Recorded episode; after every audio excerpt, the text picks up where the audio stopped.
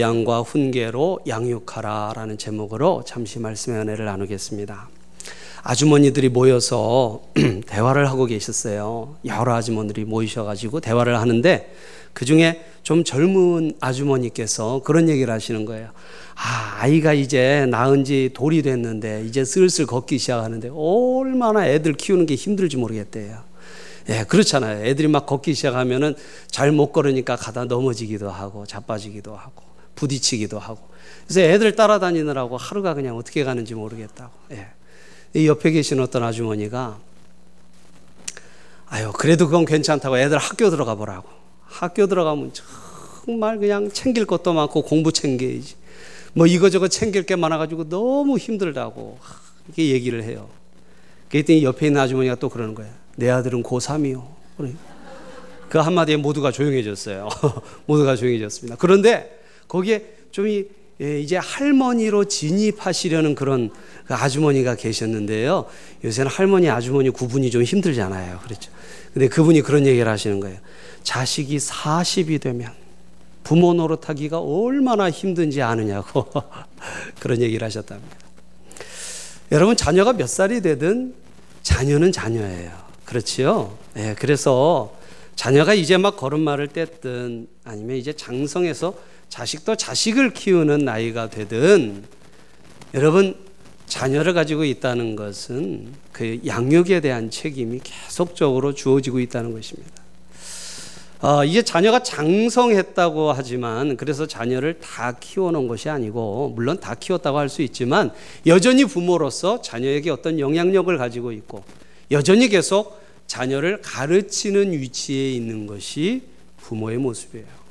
그래서 여러분 자녀 양육은 끝나지 않는 일이라고 생각합니다. 오늘 여기에 이제 자녀를 막 키우고 계신 분들도 계시고 자녀를 다 키워놓으신 분들도 있고 아직 자녀를 낳지 않은 분들도 계시지만 예, 곧 언젠가는 어, 결혼하지 않으신 분들도 결혼을 해서 아마 자녀를 예, 길러야 하는 위치가 될 것입니다. 오늘 예, 말씀이 자녀를 기르고 있고 또 앞으로 길러야 될 모든 분들에게 하나님이 주시는 귀한 말씀 되기를 축복합니다.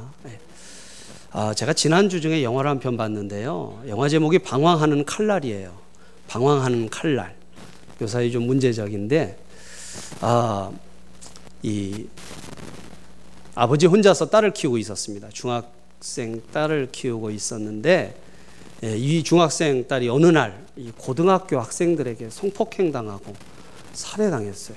그래서 이 아버지가 분노를 이기지 못하고 아, 사회가 도와주지 않으니까 자기 힘으로 복수하는 그런 참 슬프고 가슴 아픈 내용입니다. 예, 근데 거기에 보면은 그 형사가 그 사건을 조사하던 형사가 아, 동료 형사에게 하는 영화 중에 대사가 참 마음에 남았는데 이런 대사를 합니다.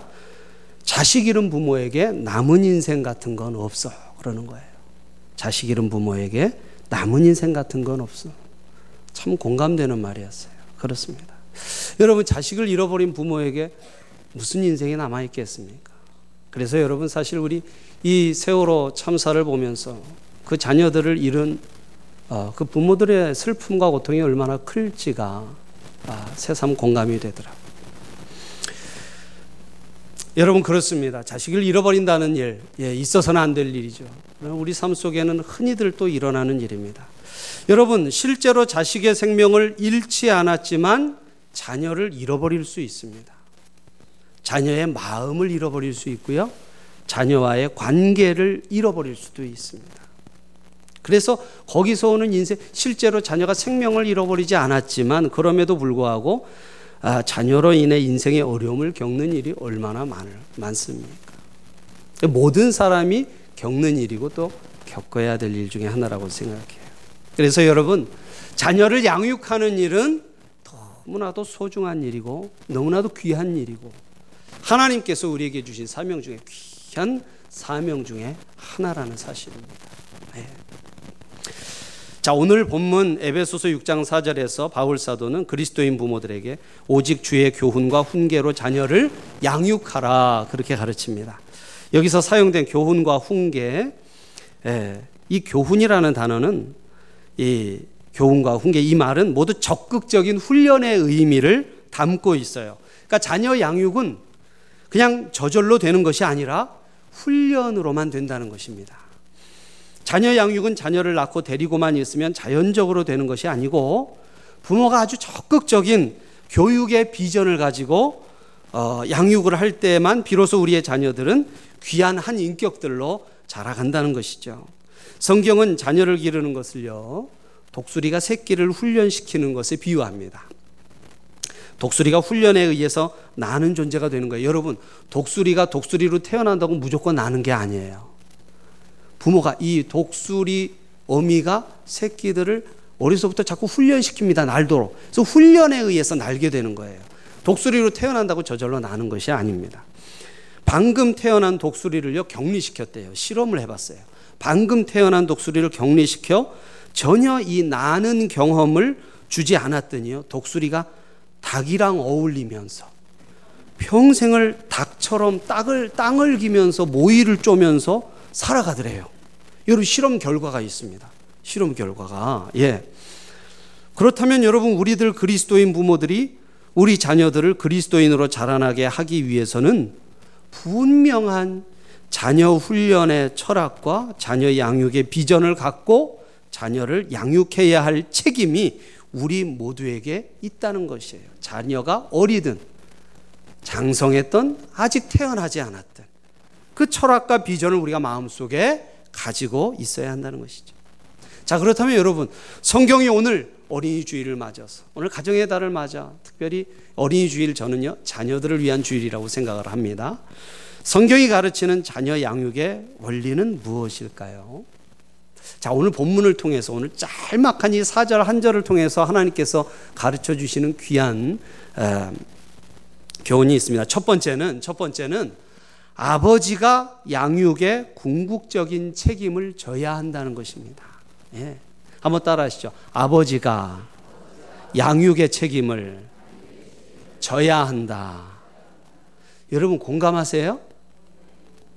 예, 별로 공감하지 않으시는 것 같으세요. 공감하시면 아멘 하시기 바랍니다.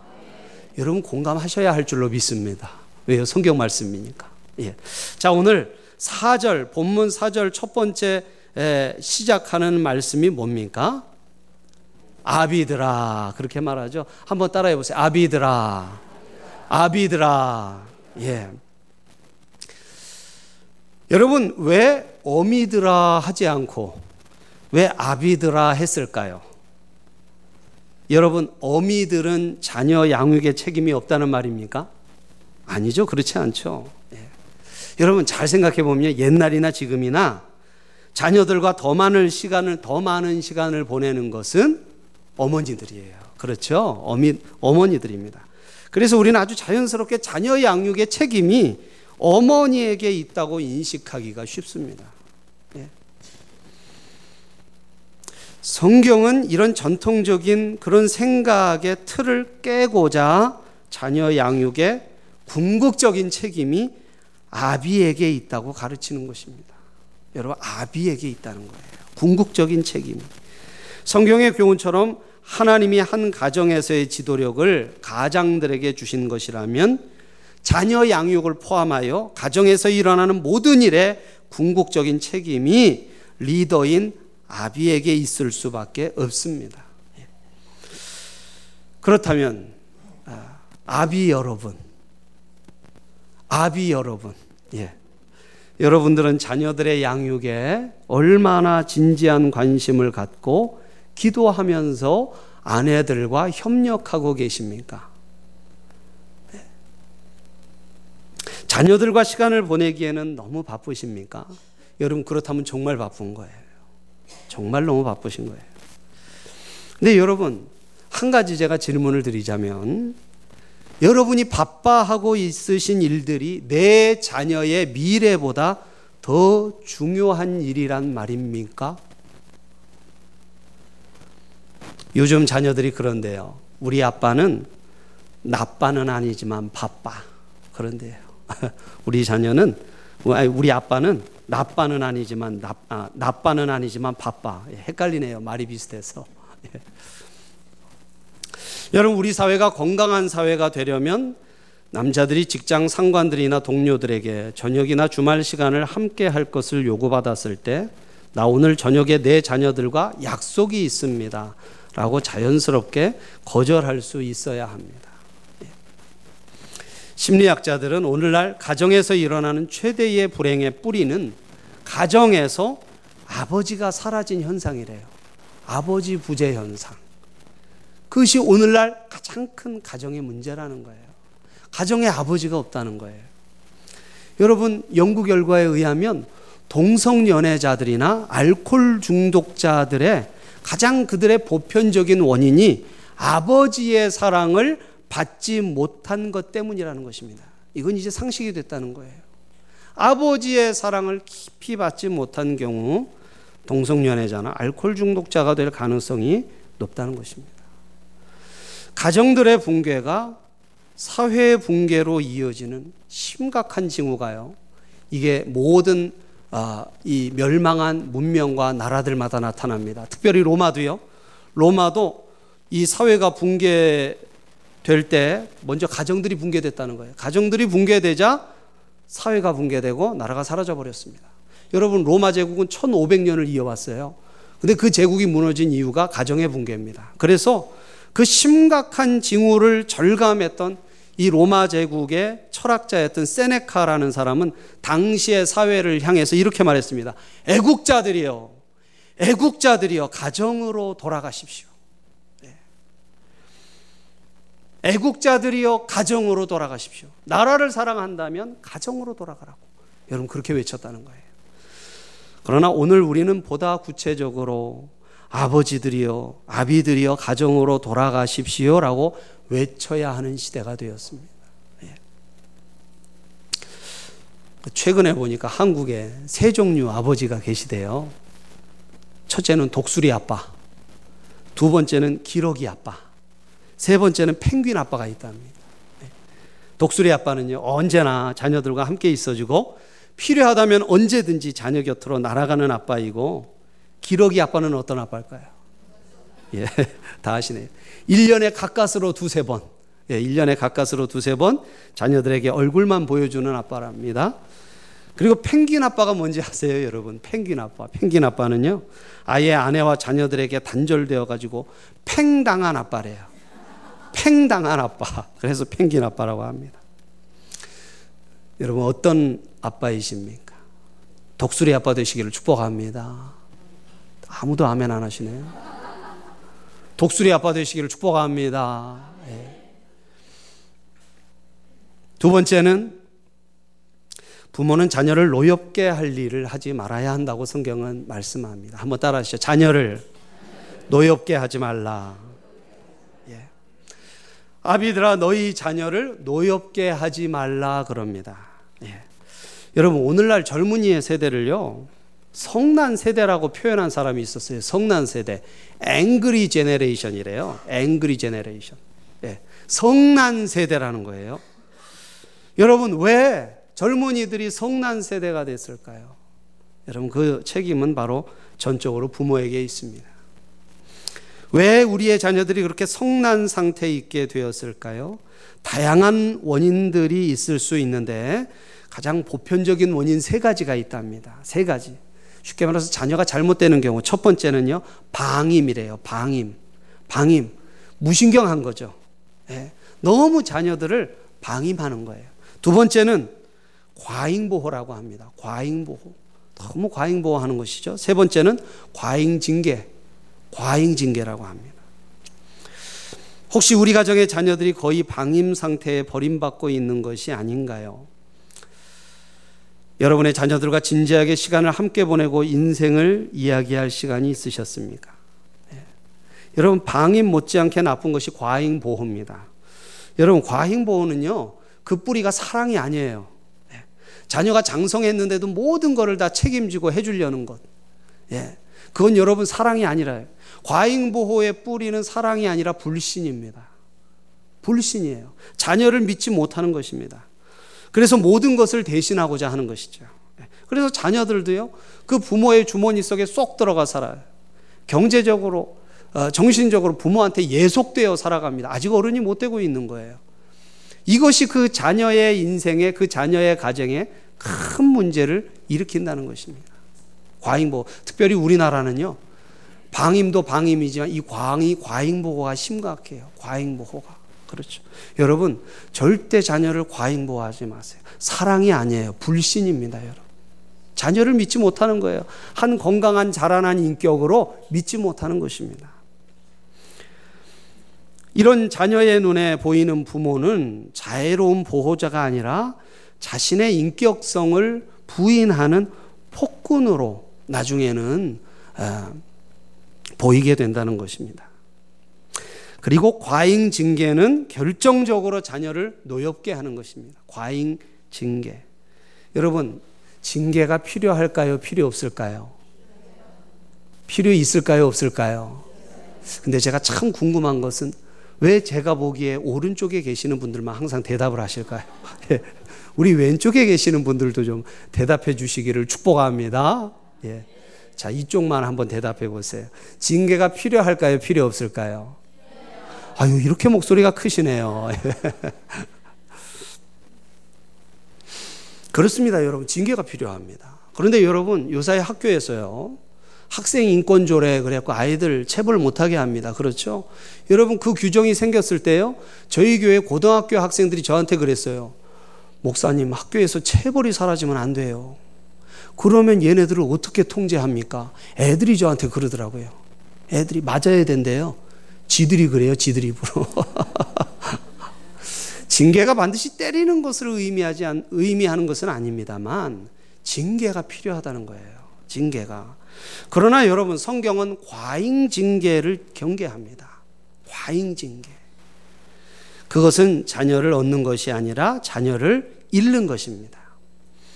성난 자녀를 만들지 않으려면 어떤 경우에도 부모는 성난 상태에서 자녀들을 나무라지 말아야 한다고 해요. 네. 여러분, 근데 이게 참 저도 자식을 키우지만 너무 힘들어요. 예, 어쩔 때는 참 죄송한 말이야 뚜껑이 열리거든요. 근데 그때 나무라지 말아야 됩니다. 근데 그때 나무라고 싶잖아요. 그죠? 부모의 감정이 통제가 안 된 상태에서 어떤 이야기도 그것은 자녀들에게 부모의 교육이 아니라 자녀들에겐 폭력으로 느껴진다는 거예요. 폭력으로. 예. 그러니까 아버지가 나를 가르치고 있다고 느끼지 않고 아버지가 나에게 폭력을 행사한다고 느낀다는 것입니다. 그래서 교훈을 받기보다 두려움만 생긴다는 거죠. 거부감만. 예. 그러므로 그리스도인 부모들의 자녀 양육의 출발점은 부모 자신의 감정의 통제여야 합니다. 예. 어떻게 우리는 자녀들을 향한 속상한 마음을 다스릴 수 있을까요? 예. 여러분, 속상한 마음 다스리기 참 힘드시죠? 예. 어떻게 하면 다스릴 수 있을까? 그 성경적인 대답은요, 성령의 충만함입니다. 한번 따라 하시죠. 성령의 충만함. 성령의 충만함. 여러분 바울 사도는 에베소서에서요. 가정에 대한 그의 말씀을 시작하며 제일 먼저 강조하는 것이 성령 충만이었습니다. 성령 충만. 여러분 에베소서 5장 18절을 보세요. 5장 18절. 예, 바로 옆에 있습니다. 한번 함께 읽어볼까요? 5장 18절 시작. 술 취하지 말라. 이는 방탕한 것이니 오직 성령으로 충만함을 받으라. 이 말씀을 한 후에 6장의 가정에 대한 말씀을 시작하고 있다는 거예요. 그렇습니다. 성령 충만의 가장 중요한 특성은 자제력이에요. 자제력. 여러분, 술에 취하면 술의 지배를 받고 성령 충만하면 성령의 지배를 받죠. 부모의 감정이 다스려지지 못한 상태는 술 취한 상태와 똑같다는 것입니다. 예. 변덕스러운 부모의 감정과 그 감정의 분출을 목격할 때마다 자녀들은 아주 깊은 내적인 혼란과 분노를 경험한다는 거예요. 예. 부모를 믿지 못하게 된다는 것입니다. 그러므로 여러분 정말로 성경적으로 자녀를 온전하게 양육하기 원하신다면 여러분 먼저 부모들이 감정을 통제하도록 성령 충만할 수 있어야 한다는 거예요. 여러분 자녀들을 인해 속상한 상태에 계십니까? 그런 상태에서 예, 입을 열지 마시고 먼저 엎드려 기도하시고 성령 충만을 구하시고 성령의 지혜를 구하시기를 바랍니다. 그것이 바로 성경적 자녀 양육의 시작이에요. 시작입니다. 예. 화를 꼭 참으시고 먼저 기도한 후에 자녀들 교훈하시기 바랍니다. 그렇습니다. 세 번째는 세 번째는 부모는 주님의 가치관으로 자녀를 양육해야 한다는 거예요. 한번 따라해 보시죠. 주님의 가치관으로 양육하라. 예. 바울 사도는 오늘의 본문에서 주의 교훈과 훈계로 양육하라 그렇게 말씀합니다. 교훈이라는 단어는요 예방적인 행위를 말하는 단어고요. 훈계는 치료적인 언어입니다. 예방과 치료해요. 교훈과 훈계는 예방과 치료의 의미를 가지고 있는 것입니다. 예. 행위와 말이 주의 뜻에 합당하도록 양육해야 한다는 것이죠. 그리고 그리스도인 부모들 또한 주님이 기뻐하시는 행위와 말을 통해서 자녀를 가르쳐야 한다는 것입니다. 자, 그렇다면 어떻게 하는 게 주님이 기뻐하시는 모습으로 가르치는 것일까요? 아주 단순합니다, 여러분. 자녀를 가르칠 때 어떻게 하면 올바로 가르치는 것이냐? 딱 한 가지예요. 한번 따라 하시죠. 모델링. 모델링. 예, 이건 영어인데요. 이걸 한국말로 표현하면 역할 모범 그렇게 얘기합니다. 역할 모범. 다시 말하면 자녀에게 가르치기에 앞서 내가 먼저 보이는 거예요. 내가 먼저. 네. 내가 먼저 자녀 앞에서 그러니까 자녀한테 말로 이렇게 이렇게 이렇게 하는 거다 하는 게 아니라 내가 앞서서 그렇게 하는 것을 보여주는 것. 여러분 이것이 자녀에게 가장 강력한 교육이라는 거예요. 믿으시면 아멘 하시기 바랍니다. 그렇습니다. 먼저 보여주는 거예요. 그래서 여러분 자녀들이 기도하는 사람이 되기를 원한다면 여러분 어떻게 하면 될까요? 어떻게 하면 될까요? 예, 자녀를 불러오는 거예요. 방으로 불러서 야, 너 여기 앉아서 지금부터 일어나는 일을 잘 봐. 그리고 탁 거기 무릎 꿇고 앉아서 기도하는 거예요. 막 기도하다 막 통성으로 기도하고 방언으로 기도하고 기도 끝나면 이제 봤으니까 가라. 예. 이걸 말하나요? 아니에요. 예. 자녀가 보든 안 보든 나는 하나님 앞에 기도하는 사람이 되는 거예요. 할렐루야. 근데 참 놀랍게도요. 새벽에 새벽에 자녀가 자는 동안 그래서 자녀는 부모가 기도하는 것을 왔다 갔다 하는 것도 몰라도요. 부모님이 기도하는 것을 압니다. 기도하는 것을 알아요. 여러분 자녀들이 예배를 잘 드리는 그런 믿음 깊은 사람이 되기를 원하신다면 여러분 여러분이 예배를 사랑하시고 예배를 사모하시고 예배를 잘 드리시고 온전한 신앙의 삶을 사는 사람이 되도록 애를 쓰시면 됩니다. 말하지 않아도 알아요. 예. 예. 말 그대로 말하지 않아도 압니다. 그렇습니다. 자녀들은 부모의 앞에서만 배우는 것이 아니라 부모의 뒷모습에서 오히려 더 많은 것을 배운다는 것입니다. 예. 부모의 뒤에서. 여러분, 이 부모의 뒤에서 배운다는 말이 정말 맞는 말인 게요. 제가 운전할 때요, 자녀들이 제가 운전의 모습을 다 보고 배우더라고요. 저의 뒷자리에서. 예. 그래서, 아, 제가 말을 조심해야겠다. 아, 이상하게 근데 운전대만 잡으면은, 예. 좀 이상해져요, 입이. 예. 제가 운전을 거칠게 하지 않는데, 제가 운전하는 차를 타보신 분들은 다 아실 거예요. 그렇죠? 네. 누가 갑자기 확 끼어들고 막, 난폭 운전을 하면 저도 모르게 좀 안 좋은 소리가 나가는데 아, 뒤에서 그걸 다 보고 배우는 거예요. 네.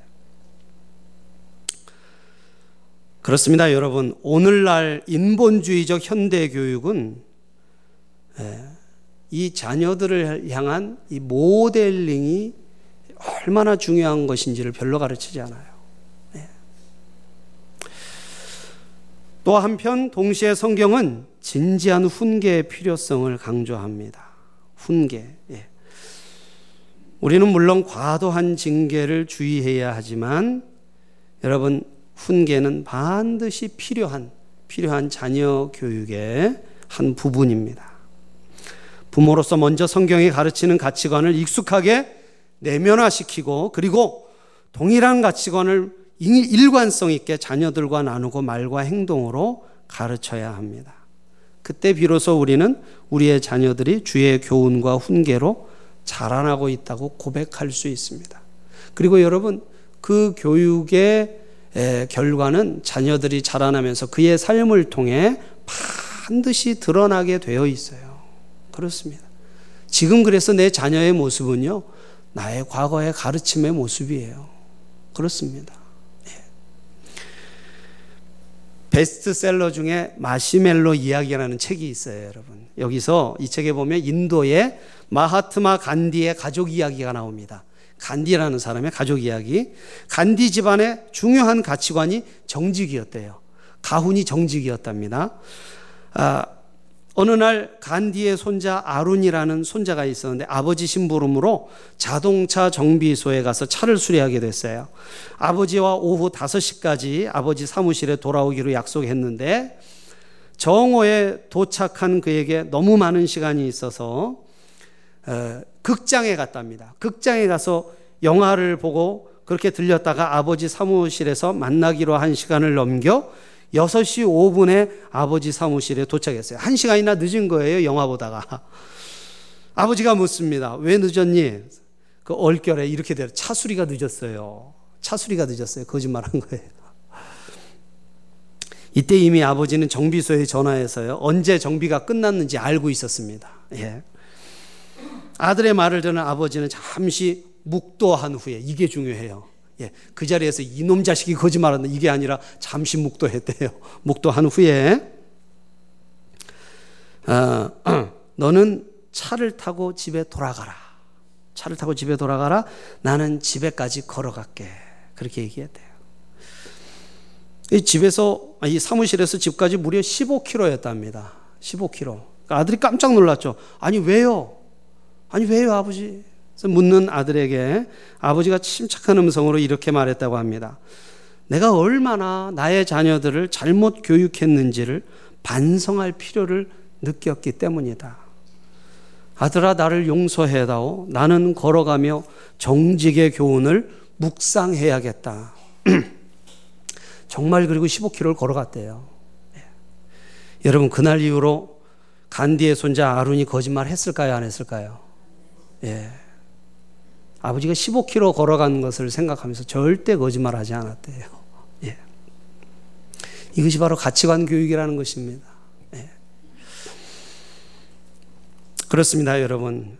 아, 우리의 자녀들에게 예, 주님의 가치관으로 양육할 수 있기를 축복합니다. 예. 마지막 네 번째로 부모는 자녀를 떠나 보내줄 줄 알아야 합니다. 예. 한번 따라 하시죠. 부모는 자녀를 떠나 보내줄 것을 알아야 한다. 자, 오늘 잠언 말씀으로 한번 가보겠습니다. 여러분, 어, 구약 성경 잠언 22장 6절 말씀으로 한번 가보겠습니다.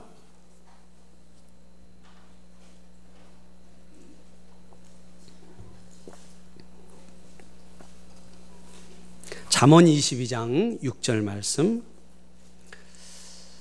자, 아주 유명한 말씀인데요. 우리 한 목소리로 함께 한번 읽어 보겠습니다. 시작. 마땅히 행할 길을 아이에게 가르치라. 그리하면 늙어도 그것을 떠나지 아니하리라. 여러분, 이 말씀은 자녀 양육의 여러 가지 교훈을 가르칩니다. 우선 이 말씀은 우리 부모들의 자녀 양육의 진정한 결과는 그들이 부모의 품을 떠나서 사회로 들어갔을 때 그들이 어떻게 사느냐로 검증될 것을 뜻하는 말이에요. 예. 그러나 더 중요한 의미는 우리 번역에는 이런 뜻이 아주 선명하게 나타나 있지 않지만 본래의 뜻은요.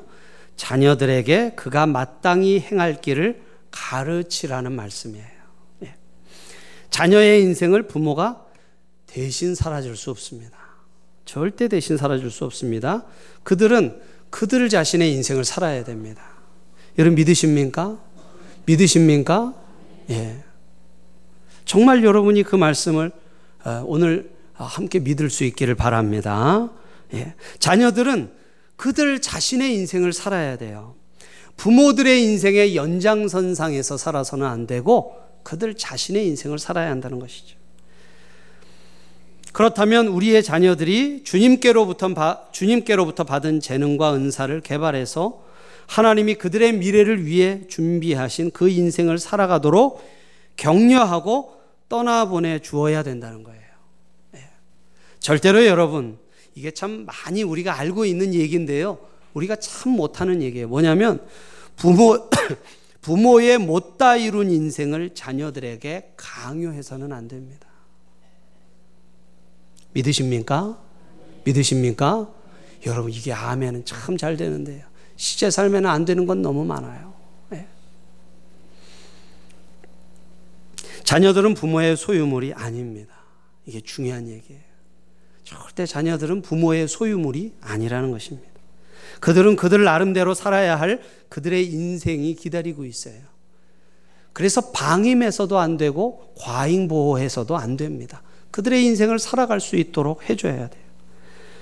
할 수 있는 최선을 다하고 어느 날 미련 없이 떠나보내 주십시오. 이 성경이 말씀하시는 자녀 양육의 마지막 아, 교훈입니다.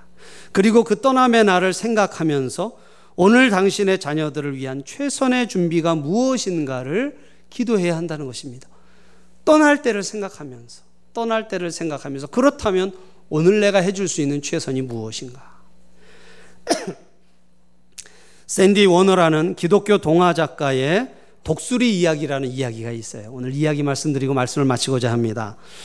부모 독수리가 아기 독수리와 작별하는 순간의 묘사가 이 이야기에 나와 있어요. 뭐라고 하느냐? 부모 죄송합니다. 부모 독수리는 자녀 독수리가 부모의 품을 떠날 때가 가까웠다고 느끼면 더 높은 곳으로 올라가서 자녀 독수리를 비상시키는 훈련을 합니다. 그리고 아기 독수리 곁을 나르며 이렇게 말해요. 자, 넌 이제 혼자 날 수가 있어. 다음에 우리는 네가 나르는 그 멋진 모습을 저 높은 곳에서 지켜볼 거야. 아빠 엄마의 도움이 필요하면 우리에게 보내는 특별한 소리와 함께 내 비상 도움을 요청하는 날개짓을 하면 되는 거야. 아빠 엄마는 언제라도 너를 도울 준비가 되어 있어. 하지만 너는 곧 너의 아기 독수리를 키우기 위해 우리를 당분간 잊어버려도 될 거야. 그래도 괜찮아. 그것이 자연의 순리이기 때문이지. 다만 먼 후일 언젠가 우리가 보고 싶으면 넌 저 광야의 골짜기로 내려오면 돼. 거기서 넌 너의 늙은 아빠 엄마 독수리를 다시 볼 수 있을 거야. 엄마, 아빠는 늙으면 더 이상 이 높은 곳에서 살 수 없거든. 하지만 그때에도 아빠, 엄마 독수리는 너를 알아보고 저 골짜기에서도 너의 멋진 비상을 응원하며 박수를 보내고 있을 거야. 그리고 이 말과 함께 마침내 부모 독수리는 그동안에 익숙했던 자신들의 둥우리를 해체하는 작업을 시작합니다. 새끼 독수리는 막 놀래요. 둥지가 점점 없어지니까요. 그래도 사정없이 그 둥우리를 해체해 버립니다.